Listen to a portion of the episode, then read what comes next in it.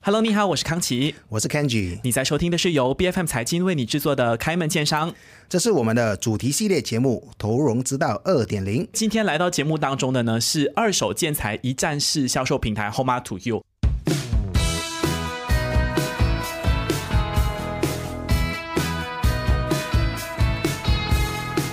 融资道二点零的每一期节目都是会由 Kenji 这边专业的来筛选过这个企业，所以是要先考过一轮试。所以我觉得可能每一次我都想要来请教一下 Kenji，你为什么会选这家企业给我？嗯，其实就呃，那时刚好是我们要开始这档节目的时候，就看到 Penny 的新闻嘛，就刚刚被投资了，然后哎，然后而且对，而且一阵子也是蛮多年没没跟他联络了，然后。就一般上我们说创业的，基本上不到三年或五年就不见了。是，其实是那个黄金期限，所以你能够撑得多久，一直是很靠功夫。是，所以待会就是配你这一个可以撑过这段时间，来好好来问一问他，嗯，就是这这些年的一些转变吧，还有就是说他在呃融资的这一个道路上的一些遇到的一些问题或者挑战这样子。明白。其实你跟 Penny 本身是，就是我们等一下要介绍的这位嘉宾 Home to You 的创办人是本来就认识，你是本来就知道这家。公司的是吗？我应该是很多年前我们就在创业比赛的时候认识吧，因为他那时有参加创业比赛，然后那时我刚好就是我不懂是去参与还是评审，我忘了，然后就哎觉得哎这个东西很不错，然后概念上也是不错，而且又是由一个女生来去做这个建筑行业的这个事情，所以我觉得哎还蛮特别的。了解，欢迎 Home to You 的创办人 Penny 林佩妮，欢迎你。大家好，康琪好，Kenji 好。我是 Homa 的创办人 Penny。好，其实之前我们在跟这个 Penny 有聊过啦，然后呃就有提到说 Homa to You 是做这个二手建材的这个销售平台，是不是？所以什么叫做二手建材？我们不要说二手建材了，就听了很像很不专业，怎么样？OK OK，你会怎么形容？我们应该是说剩余建材吧，我们就会把垃圾变成黄金，或者是把它们。这些没有用的一些建材，把它们再 repurpose 变成有用的东西。哦，变废为宝，是赋予它新的生命吧？OK，所以我记得你之前就有跟我讲过，因为无论是二手建材还是变废为宝，用这个剩余的建材，呃，重新的翻新，都会有人说，呃，你是捡建筑废料的，就是有一点捡垃圾的。感觉是吗？其实为什么当初会看到这一个领域有这样子的商机？可以是说这样子说吧，因为嗯，就很多年前，我本身是就在 building material industry 有一段的时间。嗯哼，before 我开始这间公司的时候，我其实是在。帮助我家族的生意，然后就有一个朋友就忽然间说：“哎，Penny，你知道我有 over order 了一些的 material，然后你可以帮我看这样子的方式处理掉，因为这一批货其实不是很多钱，可是它足够于就是让我们公司。”就出现了这一个 financial 的一个问题，哦，所以是想要帮助一个朋友，然后就因为这样子的方式，就觉得就找了一个机会，然后去探讨一下，嗯，就是说在这个 market 其实都有很多这样子的 material。我们用一个 example 吧，如果是说有剩下来的那个食物或者是过期的食物，基本上 food bank 都有在那边的处理。嗯，这样在我们的这个 industry after 我们做了一些的，就是呃 market research 过后，其实这一个是必须要发生的一个问题，因为我们每次，比如说你们装修家，我们买一些东西，我们。一定会那个 contractor 会跟你说，呃，你多买一些吧，因为等下不够，等下会破掉之类的东西。然后你就把这个东西变成是一个，对，你就把这个东西放成是一个 construction site。嗯，我们每一个 contractors 都是建，呃，每一年都会建很多的屋子。嗯，所以这一些剩下来的建材是因为我们的整个 market 的需求。呃，现在的人都需要完美的一个家，所以他们就会去找很多的 defect 的那些。呃，所谓的一些 expert 去做这些的 defect，OK，所以也是因为这样子的问题，就会变成呃 developer 就必须要买很多的这一种。多出来的材料，嗯如果是说没有备用的话呢，他们基本上就会把这些建材放下去 basement，或者是把它拿去一些的 junkyards，是也是因为对它其实也不会销毁，因为销毁的话就要很多的钱。嗯，你 imagine 它这些东西是不会融，然后它就会 non biodegradable 了。所以你放在那边五年也好，十年也好，二十年，它基本上也是会在那一边。可是是什么样的建材呢？瓷砖？嗯，主要一刚开始的时候我们是我们是瓷砖，然后慢慢的开始我们有通风砖啊，一些呃嗯马桶啊之类，就是建材建筑里面会用到的东西。有一些的那一些 material 我都自己都不知道要讲啊、叫什么名字？对对，什么怎么样确实有？很多我们认不出来的。对对，所以其实呃，在刚刚呃 Penny 有聊到，所以在做整个创业的时候，到现在应该有一些转型吧。那其实到贯彻到现在 ESG 很流行这个啊、理念，其实你们对 ESG 的这方面其实有什么样的一些啊、怎么说？思考或者是想法，因为我相信做无论是二手的或者是剩余的这种建材，它应该某个程度上就跟环保是很挂钩的，对不对？其实 ESG 是一个很大的话题啦。现在很多的公司，比一是呃大公司、上市公司，或者是一些很多的呃 startup company，他们都会讲 about 这一个 ESG。其实我我们就先讲这个 S sustainability 的部分，因为我会好奇，你如果是搜集这些二手的或者是剩余的这种建筑材料，嗯你会不会就为了要推广这种环保，然后就变成说，哇，你会一次过就收很多，那就变成你的库存嗯又变得体量很大，会吗？其实一刚开始的时候呢，我们没有真正是我们刚开始这间公司大概是六年前。根本没有这一个所谓的 ESG 的这个概念，是所以我们一直以来做的东西就是这一些东西都基本上在我们整个呃领域里面都有一直在发生的东西。我们可以做的东西就是刚开始的时候就有自己的库存，然后就可以做多少就做多少，就是拿多少的货进来就拿多少的货，纯粹就是一个很 traditional 的 business。把这一些剩余的建材拿进来，再把它清理过后，然后再卖出去，赚取一个 profit，然后我们又觉得可以帮到人，然后可以 reduce 这个 environment 的一个 burden，这就是我们一刚开始做的东西。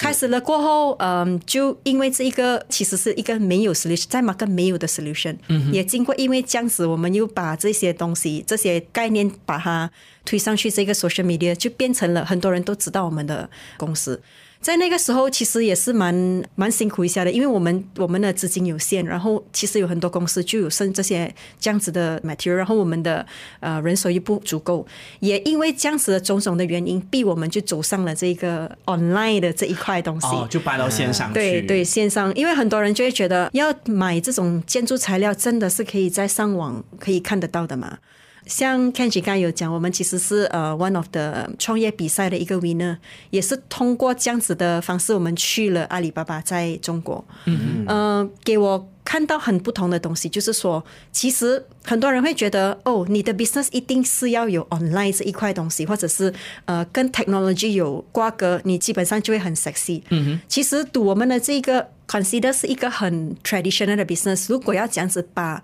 不只是要有 online 这一块，要把这一块交到给所谓。真的是有人去用，真的是很辛苦，所以就看了阿里巴巴的这个线上跟线下的新零售模式。嗯，我们也在二零一九年就开始去布置，这样子去可以真正是把我们的 business 带上新零售的方式。嗯，你是去阿里巴巴上课，还是在阿里巴巴的这个所谓的淘宝平台上面开发了自己的这个网店？我们只是去那边就是 visitation，其实我们去了一个礼哦拜。有受邀去参啊，访。对对对对对，所以我们就去那边，然后去了河马先生，然后再看了很多的企业，因为他们那边的企业基本上都快过我们这边很多倍，所以就在那边从中的学到阿里巴巴怎样子可以把这一个线上跟线下的模式，因为。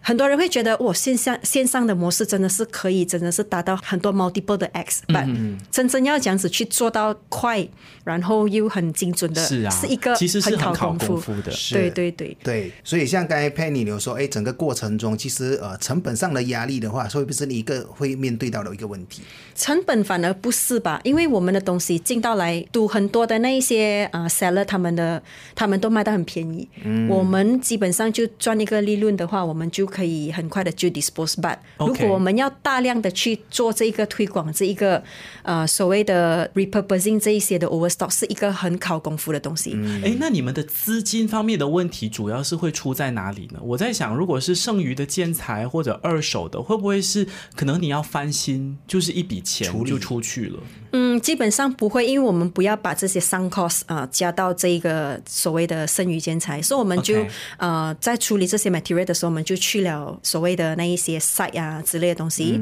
我们把它看了 everything OK，我们就会在那边整理，才再拿回来。哦基本上你不需要有太多那种加工的状况。我们不想要，因为这个东西如果加工的话，可能因为很多人可能会跟我们讲，哎，Penny，倒不如你就再包装回你自己的品牌或者之类的东西。可是这一些产品，如果你去到工地的话，他们也是要拆开。是啊，而且没那么容易，每一个环节都跟你讲钱啊。对，然后你说的 sustainability 真的是很不 sustainable，因为如果你是说每一个东西又要加工，又要把它包装起来，其实这些东西是一个很 costly 跟一个很不环保的的工作，所以我们就嗯很 transparent 的跟我们的顾客说，你今天买的东西是属于二手的，或者是剩余呃对。剩余的一个材料基本上都可以用。他们可可能只是说会比较肮脏一些，或者是可能会有一些的小小的瑕疵。所以只主要那个你跟你的那个 contractor 说了，他们就自然而然的会自己处理掉而且讲这的是 saving of between thirty to seventy percent，所哦以人家会觉得嗯，所以用你这个剩余的这个建材，其实我能够节约在我的比如说装修或者建筑的这个花销是百分之三十到七十这么大的幅度。对对 OK，对对。所以成本还是在推广这个部分。你在推广上面是面对什么困难吗？推广是应该是最难的吧，因为我们的这一个，我们不是说卖那些，比如说 FMCG brand，比如说卖衣服啊、卖食物，你基本上去了 social media 打一下广告，每个人都知道了。哦，对这样我们也算很 lucky，因为刚开始的时候，在六年前就 social media 开始的，在来到很很 budget 的一个情况。可是如果你是说单单把这一个 capital 放在那个 social media 的话，其实它的效用可能不会讲来到 hundred percent。因为像你们家的产品是需要有讲一段故事，要说明清楚对对的来源，教育成本很高了，就是因为我不会无端端要买二，就是说剩余的这些砖嘛，对。因为装修我就是要信心的嘛，就是 尤其是剩余的。对对对，所以而且哎，到底剩余，可是剩余会帮他省到钱的话，这个部分我觉得是还啊、就是消费者现在开始精明了，因为加上可能疫情的洗礼，线上这个部分其实疫情后有有改善嘛，就是说在你们线上的部分，其实疫情一般上是有改变，可是因为我们卖的东西讲真的是不是几百块的东西，如果呃一旦如果成交的话，我们讲的是几千块的东西。OK 所以一般上很多的顾客他们都会想要线上看了之后，他们还要去线下再去看。所以其实呃，在二零二零年，就是 during 那个 MCO 的时候，每一间公司之前 before pre MCO 的时候，他们都会讲，OK，我要开更大间的 showroom，我要开更多间的 showroom。我们就在 MCO 那个时候就走走退后反方向。OK 我们就把它变成是一个小小的一个一个工作室这样子。something like that，我们就把它变成是一个用一个 second hand 的 shipping containers，把它变成是一个 showroom 这样子。哦，一个展厅，一个展厅，可是它只有一个大概是一百六十方车的一个很小的货柜而已。嗯，可是我们就如果我们很多人会觉得百六十 square feet 可以放什么东西呢？就是因为有 technology 所以很多东西就变成有可能。Ok 也很谢谢的这个 mco 啊我们的政府一直推广的那个 qr code 你要 scan 买买买买然后很多人现在买东西他们都可能没有用现钱然后他们就会用 you know touch and go and and all so 变成这个 qr code 的东西是很普遍的。我们就用了这个 technology 在我们的 yellow box 里面。嗯哼。So 顾客最担心什么？我看到那个你的所谓的 yellow box 就是你的那个货柜展厅是吗？货柜展厅，目前为止我们有大概是五个 location。我们在今年，因为我们有新拿到新的那个返定，我们会推到十二例，在今年。其实讲到这个所谓的投资，嗯，关于你的融资的进程也是让我蛮好奇的，因为这样子听下来，其实你的整个营运的模式是蛮成熟啦。那你是在哪一个部分决定你要去进行这个融资，然后具体是想要达到什么目的？我觉得我们先来谈一谈融资的这个过程好了。好好好，非常好的问题。嗯，这一次的融资，我们其实是想要把这一个整个模式推到去国外，因为我们一直以来在推广的部分，推广的部分，因为嗯，这是第几次融资了？这个是第四次。第四次，第四次所以前面的三次都是股权众筹吗？呃，我们是第一次是 Angela，就是 Family Friends and Full right。天使投资人天使投资，天使对对对投资。然后第二次我们就去了这个众筹，我们在 Pitch 里面有众筹过。嗯。然后上一次呢，before 这个 round 其实是透过一个 government 的一个 SME COP 的一个 funding。OK 因为他们也是在找这所谓的 female entrepreneur 的这一些 related 的 project，女性创业家我们也是其中一个公司就被他们投资了。OK，第四轮就是 Kenji 看到新闻的那个，是是对是，是两怎么个个月前情况？呃怎么样的情况，我们是就风险投资了吗？还是一样保留在股权众筹？还是用什么样的形式？我们也是用这股权众筹的方式。哦因为我们很相信，就是 collaborative 的一个 partners，就是说我们要的东西不只是说去众筹拿钱，拿钱或者是去啊、呃做 funding，这就是因为要拿钱。其实这一个 round of the funding，我们都都是用了大概十八个月才拿到这一个 funding 的，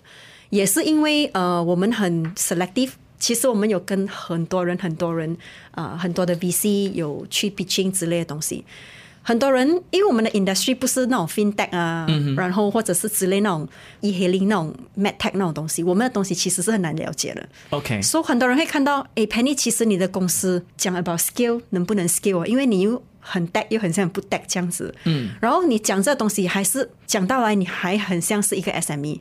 也是因为这一个我们的这个 Quest Venture 的一个 partners，他是算是一个 follow up 的 round，在这一个 round，OK 他相信我们的 business，因为 ESG 是一个很 important 的 elements，没错，嗯。尤其是你们是用这种剩余的建材，我相信是建筑行业目前最严重的一个问题了。嗯，可以是说这样子，因为其实很多公司，even 很多 governments 讲这的都是那种 renewable energy，、他们都会针对性的是说去那些呃能源哦能源之类，然后他们就用有投资前景的咯，对对，因为那一些可能就很大的一个前景，可是，在我们的建筑真的是很少人去做嘞。然后，其实在，应该是在二零三零年，我们的这个每一个公司在呃 CIDB 都要有一个所谓这样子的 compliance to ESG。OK，所以我们其实是算是那个很早期的人去 talk about 这个 ESG related、其实我们也没有很想要去 talk about 这个东西，因为其实这个 elements 这个 sustainable 这一个字语就已经是一个很很它有一点抽象嗯，而且好像不是一个容易达到的目标。可是，可不可以说是因为要做融资，才发现，哎，其实你的这个企业开始可以重新去包装一些你本来就有的价值，这是你在融资的过程中的一个最大的学习吗？嗯，可以这样子说吧，因为我们的 investor 都很怕我们跟这个 sustainable 的字语来一个挂钩，因为很多公司现在不管什么企业都好，他们一定是说 about ESG 跟 sustainable，嗯，可是他们真正没有做到，没有人知道。所以我们一直以来都有在讲这个东西，可是就是因为这样子的东西，很多人会觉得 Penny 你有没有在 greenwashing，你有没有在用这这个词语都把你的公司 raise 起来？嗯哎哦，所以这样子反而变成了你的一个限制，是吗？对，变就变成 Penny，其实你真的有没有在做这个东西？呃，我记得在二零二一年，就是在那个 MCO 的时候，我们的公司也是被这个 Magic 他们有做了一个 program 叫做 CICA program。它其实这一个 CICA program 就是教导那些。这像我们这样子的 startup，怎样子去把我们的公司变成更 green？、green 不是说你这样子做 green，more into how 你 measure 那些 data。比如说你你怎么去测算？这样子去测算你的 sustainable 啊，你要这样子去测算策划你的未来的所谓的，因为我们讲这东西是 carbon reduction，、我们要这样子去把这东西做得更好。OK，就变成这个部分，我们稍后再来聊。好好可是我们聊到这个股权众筹，我们难免就是要谈说你的成绩怎么样。我们的成绩啊，是，可能你可以分享一下这几轮下来，可能就哎对象，然后包括就数额大概是怎么样的一个情况吧。有没有一个投资者的比例？比如说，哎，有多少是你的 family and friends，有多少其实是你曾经的合作的伙伴等等的。我们夺的这一个 round 是只有三个投资者，一个就是我们的 previous round 的 follow up 呃 investor Quest Venture，、另外一个就是也是我们之前的那一个在第三个 round 有投资我们的这两个。OK 另外一个呢，就是我们的 strategic partner，其实他是我一个 family friends，、哦他也很相信我们，因为他本身在这个行业已经做了二三十年，嗯所以他非常看好我们呃未来要走的东西，就是怎样子去把 carbon credit 真是带进我们的这个呃我们的商业模式里面。明白。就不是变成另外一个，又是一个 trading house，又是一个 SME business。OK more into 怎样子去 repurpose 这一些呃、所谓的这个 construction related 的一个很大的问题。嗯数字的部分呢？比如说这一轮有没有符合你当初的一个想象跟目标啊、呃融资到的一那个金金额之前我们其实要的是一点五个 million 美金，可是这一个让我们只 close 了八百七十五。呃，为什么我们要 close？是因为我们看到的那个 potential 越来越好，所以就不想要因为要追求所谓的 funding 而去追求。嗯。太久了，因为之前我们就有做了太多的准备，想要就是每个人都讲着，去年每个人都讲着是 winter time is coming，recession is there already。这样读我们是 recession is a good time for us to really do a lot of planning 啊，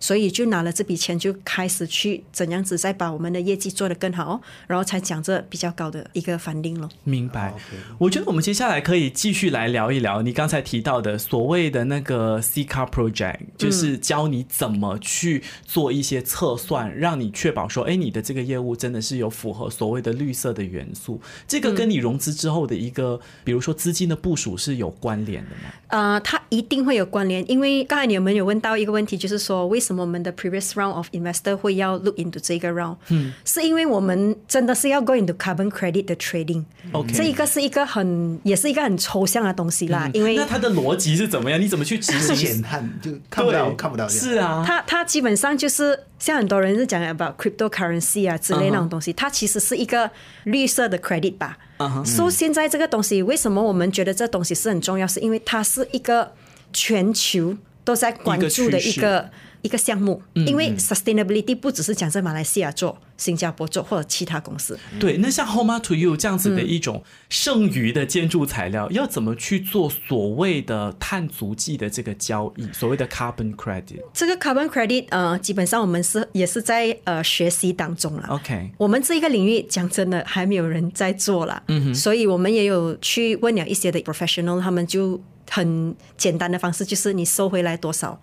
OK，你就 calculate 这个把剩余的这个 carbon footprint。如果是说，比如说这一个建材，如果它要在 reproduction 的时候，它其实会 create 多少的 carbon footprint，、我们就用这样简单的方式把它 document it，然后再把它推广出去。因为这个东西就是一个很靠呃时间跟一个精力的一个 project，你必须要去 educate，、不管是卖的人还是买的人。嗯。我们要给人家知道，就是不只是你可以就是 save 到你的钱 OK，你不只是可省钱以省钱，也有帮省钱到这个你对你也可以，就是说，因为很多的 construction company，他们如果没有这个概念，他们就会把这些东西丢到很烂。嗯哼。所以你丢到很烂的时候呢，我们要去回收的时候呢，就会变成是一个很很考功夫的一个东西。明白经过这一些 education 过后呢，他们就知道，诶，原来这个是有 second hand 的 value，我必须要去这样子去把它好好的收起来，然后再。后来的日子，我们可以这样子再去配合，这样子把这个 green 的一个 initiative 再推广去更多的人、是。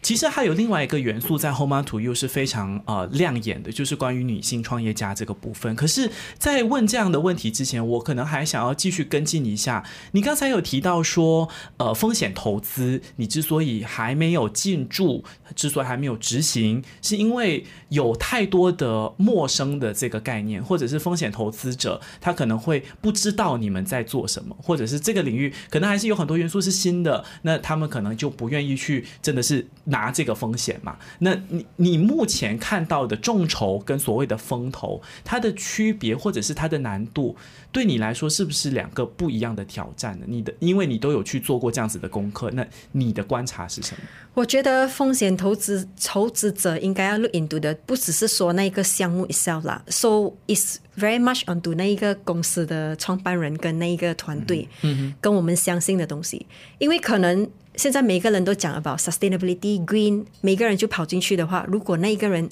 那一间公司就是用这一些东西来就是 attract 那一些 investor 的话，基本上他是不会有概念的。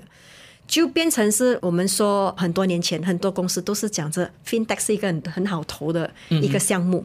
每一个投资者他其实有几知道 fintech 是什么东西，他们也是觉得会有一个很很好的 return，他们就跳进去了。我们的是一个很抽象，也也是一个有实体的一个东西。OK，呃，毕竟虚实交融的，毕毕竟，如果是说，比如说我们的那一些看不到的东西不成功的话，我们基本上还有一门的生意已经是 proven 了，走了六年，而且很多的投资者在我们公司不只是看的是所谓的 uh, future value, but it's more towards like what other what other things that they can really bring into this industry. OK，因为我们除了实际的价值，也要看一看你将来可以带给这个产业的一些，比如说虚拟的价值啦，你可以带来什么样的发展或者是成长。可是谈到这里，我我其实我可能这个要请教 Kenji，就是说风险投资既然它是那么看趋势的，那为什么 Home to You 这样子的一家公司在反而是做风险投资的时候可能会面对难度呢？或者是反而是做股权众筹对他来说会更加的容易？原因是在哪里？其实像刚才 Penny 有分享，他这四次的融资的对象其实都是认识他的人嘛。那、一般像风险投资，因为呃他们是机构型，他们会看的东西会不一样。然后就是说，呃，像现在可能 Penny 也可以分享啊、就说，诶，其实他六年前去找 VC，跟现在最近去找 VC，他们给的看的东西会不一样吧。OK 所以可能呃，这个可以问看 Penny，就是在这个过程中，因为呃每个 VC 有自己的缅甸，就是说他自己会要投的项目，他的主张。他的主张跟他会投的啊那个企业的啊周期是什么时候？可能是成长期，可能是种子期，所以他们看的不会是像众筹这样，可能啊我给 voucher 啊，然后一年给多少钱啊这样的东西，他们看的是可能是 future 到底它可以翻多少倍，然后是否它有那个潜能，他真的是。看实际的效益的。是，他就不会看说哦，这个今年赚多少钱或者怎么样。那当然，我可能会有不一样，因为可能 Penny 可以分享，哎，最近建 VC 跟那五六年前建 VC，我相信都有一个很大的差别吧是。好，Penny，你的观察 这样我会不我会不会得罪很多 VC？不会啦，因为这个是我相信是随着时间的推移，它会有不一样的一个发展。你的感受是怎么样？确实是这样吗？嗯很多年前，当我们去找 VC 的时候呢，他们一般上不是说他们或者是一般上的 VC 都看着的是怎样子去 scale 一个 business 啦。他们也不管 whether 你的公司是有没有机会赚钱，因为在那一个领域的，不是讲在那个领域，在很多年前 pre MCO 的时候，钱太多嘛。在这个 VC 的问里面，钱太多，然后很多人就投了钱，看它翻多少倍。其实要做 revenue 要呃要翻倍的话，我觉得在我们的 industry 是不难的，因为我们的 industry 讲真的是是很多钱。建筑嘛，建筑你对，如果你要乘很多倍，其实很容易的。可是我们的公司因为很在乎的是 more on what kind of impact 的我们可以 create 的，所以我们没有用那个方式。嗯，刚开始的时候，很多 investor 会问我们，Penny，你可以乘十倍、二十倍嘛？嗯哼，其实我是可以，只是我们不要。可是因为很多人在就是在 market 他们会说，哦，我乘多少倍过后，我在三年、五年过后我就会 IPO。这个基本上一定是每一个 VC 都很喜欢听的吧？是是然后现在的 VC 我看到的是，他们会 look into more on 那个 business itself 能不能够 self sustain。嗯，讲真的是这样。Then 你还有没有那个 ability to 去做 scalability？所以、so, 我们刚开始的时候 scalability。你讲要真正用很 backdoor 的方式去做，我们其实可以，可是我们没有用那个方式。OK，所以那个时候我们也只能找到相信我们未来的一些 VC 去投咯。嗯呃，现在的像 Home to You 这样子的一个商业模式，因为呃，我相信我们这样子聊下来，应该都是在集中在 B to C 的这个部分嘛，因为你都是面向呃要装修房子，然后消费者。可以这这个方面的所谓 scalability，就是它的可拓展的这个规模性是存在的吗？真的是可以大到你可以很多倍的去增长？如果讲真的是 B to B to C，可能它它可以翻倍，可是它可能翻倍就要用到很多的钱，嗯因为他们只是消费一次，或者是几年过才消费一次。可是我们现在做的东西都是呃偏向于 B to B to C，就是所谓是装修，可是他们是装修佬啊，他们是 ID 啊，他们是一些的啊 handyman 这样子的人。因为这样子的人，他们的公司也不会讲很大，他需要我们这种的 support in terms of like 给他们很高的利润啊，flexibility，然后、然后又有 support 重点是价格又不会太高。对，然后我们也很 support 的这个 ecosystem，因为没有他们也不会有我们。嗯这样如果有我们没有他们的话，基本上我们两个双方面的就不能够成长了。嗯，确实，因为 B to B to C 的这种这样子的商业模式，它才真正能够给产业或者是生态注入一定的价值。是因为诶，反正你讲到这个，我想问一下，诶，其实身为一个女性创业者，而且你面对的那些 B to B 一般都是男生比较多，而且这个产业是比较多男生。装修佬，装修佬。是，所以其实像你第一天六年前你一开始要去融资的时候，然后进行 pitching 啊、路演啊、宣传啊，其实对你整个 personal branding 也好，company 的 branding 也好，其实有没有你符合你所想象的那个？还是说，哎，其实我不想这么高调，就是哎被访问会知道这样，或者是打着女性创业家的旗号光环？其实我很不喜欢这个这个所谓女性创业家之类的东西，因为你没有觉得它是个加分项吗？我觉得真的是要男女平等啊，因为我我觉得我们要的 focus 是 more towards like 我们怎样子可以去 create 一个 impact 在我们的这个 industry，嗯嗯，这个也是主要的一个原因。可能你讲呃，身为一个女性的创业家会不会有加分？她可能会加分，她肯定也会减分啊，因为有家庭嘛。人家很多时候，我们的一些投资者，尤其是那些 VC，就第一个东西会问你啊，你的家里的人有没有很 support 你啊？然后再加上我是一个呃收收的 founder，这间公司只有我是一次，我是那个创唯一唯一的创办人，人家会。就会很怀疑的说，你其实有没有想过要找一个 partner 或者是一个 successor？就是如果你有什么问题的话，或者是之类种种的原因会怎样？他们也特别的关心，就是因为你是女性的创业家，之后你的时间可能会放在工作上面，就可能会多了。这样你跟你的家里的生活跟工作的比重，对他们就在讲你家，你跟你的家里的情况，你你跟你的先生啊，你的小朋友的呃，就是感情呃，会很好吗？他们就会，所以你讲加分，婚姻出现裂缝可能会影响工作的表现之类之类等等等等，因为他们会觉得这样子女性都是比较呃感性嘛，他们可能会把这些东西变成是一个。你讲是一个加分也好，是一个减分也好，其实这一个也是一些我们在风投会看的一个考量因素的点啊。因为我们要知道说这个创办人到底其实他是否可以做到真的说三年后、五年后上市，那他有什么顾虑？那当然呃，像 Penny 刚才所说的，他本身自己是一个创办人，那有没有人帮他分担这件事情？唯一创办人对，唯一创办人有没有人跟他分担这件事情？所以然后他的团队到底跟他的就是情况是怎么样？所以这些也是说呃，有时候我们在看项目，单单不会只是说看到底赚不赚钱跟 sustainable，。而是我每次都是说的很重要，就是说谁去做这件事情。就像今天红马赌有一样的概念，一样的价钱，我们三位做下来，我们的结果都不一样。明白，对对对。OK，那最后就要问这个唯一的创办人，你在我们节目录制的前一个月才做了一轮的这个呃股权众筹，然后前面还有三轮的融资，加起来是四轮。你觉得这四轮下来有哪一些你自我反省或者自我总结之后？呃，值得进步的地方。然后接下来你还会有更多的融资的这个部署吗？嗯，我现在已经不是一个人了，我有一个 co-founder。OK，在两年前。那他对你有什么样的建议吗？或者你们做这四轮的融资下来，哎，你们的总结是什么？有哪些可以进步的？也是融进来的吗？你的 co-founder？对对对，我我在两年前就融了一个 co-founder 进来。OK，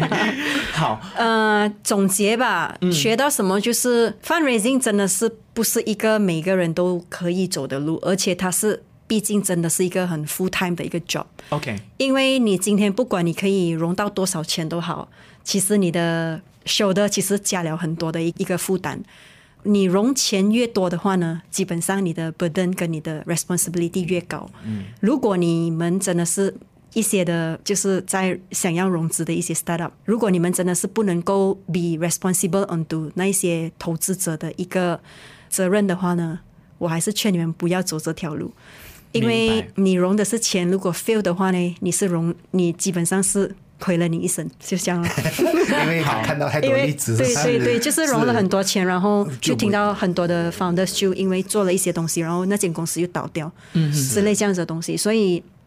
马哥太多了，对，就就像我刚刚跟康琪讲，哎，他会问我为什么想要防你的，的第一个为什么要防你？因为我认识你的时间可能比较久，所以我说基本上我见过很多，基本上都不在自己的 startup 了，或者是转行了，对，或者是已经不懂在哪里了。其实我我想问了，你这么多的融啊投资者，其实这六年来有没有打过问你？哎，我几时可以拿回钱啊？还是说，哎，怎么样啊？来关心你嘛？我很 bless 啊，我有很多的一些比较投蛮多钱的，都是。啊，有一些就不认识，然后因为我们之前众筹的时候，我们就有在网上打广告，嗯，投蛮多钱，然后他们就会打来，嗯，呃，How are you？How are things？关注一下，要关注一下。可是他们永远都不会问你，啊，我几时可以拿？呃，其实我们在上一个 round 有人要 buy out，可是他们就觉得我不想要 buy，我不想要 sell，因为我觉得我我觉得这间公司还没有达到它的 maximum 的那个 capacity，所以在这一个方面有没有 pressure from an investor？目前为止是没有啦。嗯明白。无论是 Home to You 的未来的业务，或者是融资的部署，还是整个融资的市场，接下来还会有怎么样的成长？我相信今天的经验分享都能够让听众呢有一定的这个了解。最主要的就是要先想清楚再入场。对我们再一次谢谢 Home to You 的创办人 Penny 林佩妮，谢谢你。谢谢。开门见山之投融之道二点零是 BFM 财经制作的节目，你可以在财经官网财经动脉 BFM 动脉或者最新版本的 BFM App 以及各大播客平台收听到我们的节目。这个节目每逢周二早上十点准时更新，更多精彩内容欢迎您到 Facebook、Instagram、LinkedIn、TikTok 以及 YouTube 搜寻“财经的财，今天的金”，开门见山之投融资道二点零，我们下期再见。